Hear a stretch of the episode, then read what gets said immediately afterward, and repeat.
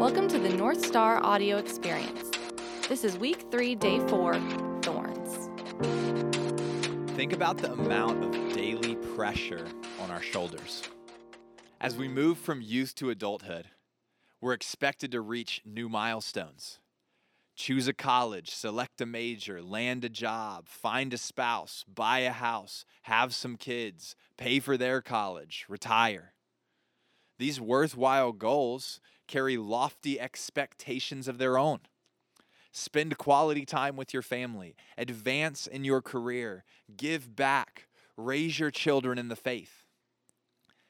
Add to this the endless supply of hobbies, entertainment, vacations, and opportunities in our 21st century Western world. Suddenly, we're overwhelmed and hyper busy. Jesus speaks to this reality as we continue to study his parable of the four soils. After tackling hard hearts and trials, Jesus discusses the third soil. It tries to grow, but is choked out by thorns and yields no harvest. Here's Jesus' explanation. And others are ones sown among thorns. They are those who hear the word but the cares of the world and the deceitfulness of riches and the desire for other things enter in and choke the word, and it proves unfruitful. I can't imagine a more fitting description of the spiritual struggle of our day. Every day we wake up to face the cares of the world, the temptation to pursue more, and the constant desire for other things. Distraction bombards us everywhere we go. Followers of Jesus often think in terms of right and wrong. Pornography, drug abuse, stealing, all of them are wrong. We think that if we avoid what is wrong, we'll be all right. It's a wonderful thing to avoid sin. But when Jesus defines thorns, he doesn't describe a typical list of transgressions. Thorns are mostly good things that crowd out God's word in our hearts. Jesus is saying that just because something is allowed does not mean it is advisable. Paul says, All things are lawful for me, but not all things are helpful. All things are lawful for me, but I will not be dominated or mastered by anything. Just because we can doesn't mean that we should. In a LinkedIn article, Ryan Holmes writes back in the 70s, the average consumer in the US saw around 500 ads per day. That number has since increased by a factor of 10 to upwards of 5,000 ads per day. Think about that. We're exposed to 5,000 branding messages a day each one tailored toward getting us to try something, do something, buy something.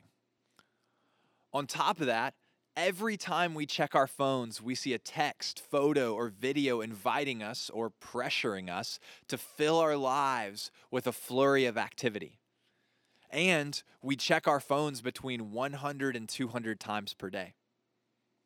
All things are lawful, but not all things are helpful. In his book, The Ruthless Elimination of Hurry, John Mark Comer says that Satan does not show up as a demon with a pitchfork and a gravelly smoker voice. Today, you're far more likely to run into the enemy in the form of an alert on your phone while you're reading your Bible, or a multi day Netflix binge, or a full on dopamine addiction to Instagram, or a Saturday morning at the office, or another soccer game on a Sunday, or commitment after commitment after commitment in a life of speed. Netflix, Saturday mornings at the office, and soccer games aren't bad, but they and thousands of other activities can become thorns. Without our notice, a life of urgent thorns can crowd out what matters most. Instead of treasuring the things of God, we marvel and move on because of the pace of our lives. 1 Corinthians 7 focuses primarily on singleness and marriage, but Paul's message has application in every area of life.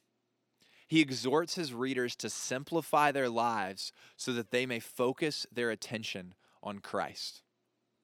Paul writes, I would like you to be free from concern. I'm saying this for your own good, not to restrict you, but that you may live in a right way, in undivided devotion to the Lord. I love that phrase undivided devotion to the Lord. Imagine living a life where the most important thing is your relationship with God. You have time to pray, read scripture, spend time in solitude. There is space for physical and emotional health, connecting with others in your church community, and experiencing the power of Jesus as you walk in God's purpose for your life. Most of us want to live like this. The problem is that our lives are full of thorns. Have you ever done any yard work?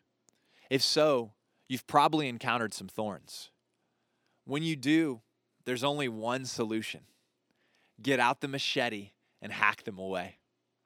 Jesus said the same thing about the thorns in our lives. If your right eye causes you to stumble, gouge it out and throw it away. It is better for you to lose one part of your body than for your whole body to be thrown into hell. And if your right hand causes you to stumble, cut it off and throw it away. It is better for you to lose one part of your body than for your whole body to go to hell. Jesus isn't advocating self mutilation, but he is suggesting that we ruthlessly and violently attack anything preventing us from experiencing the fullness of life with him. This means sin, but it also extends to thorns. I'm not suggesting you stop work, drop out of college, or ghost your family and friends. I'm saying we should all evaluate the dozens of pursuits we pile into our weeks because we assume they are harmless. What thorns are choking your spiritual health and keeping you from treasuring the things of Jesus? We cannot blame our poor spiritual health on others. We must take responsibility for our own souls. It's time to pick up our machetes. Thanks for listening to the North Star audio experience. To discover the next steps for today's content, go to mynorthstar.space slash week three.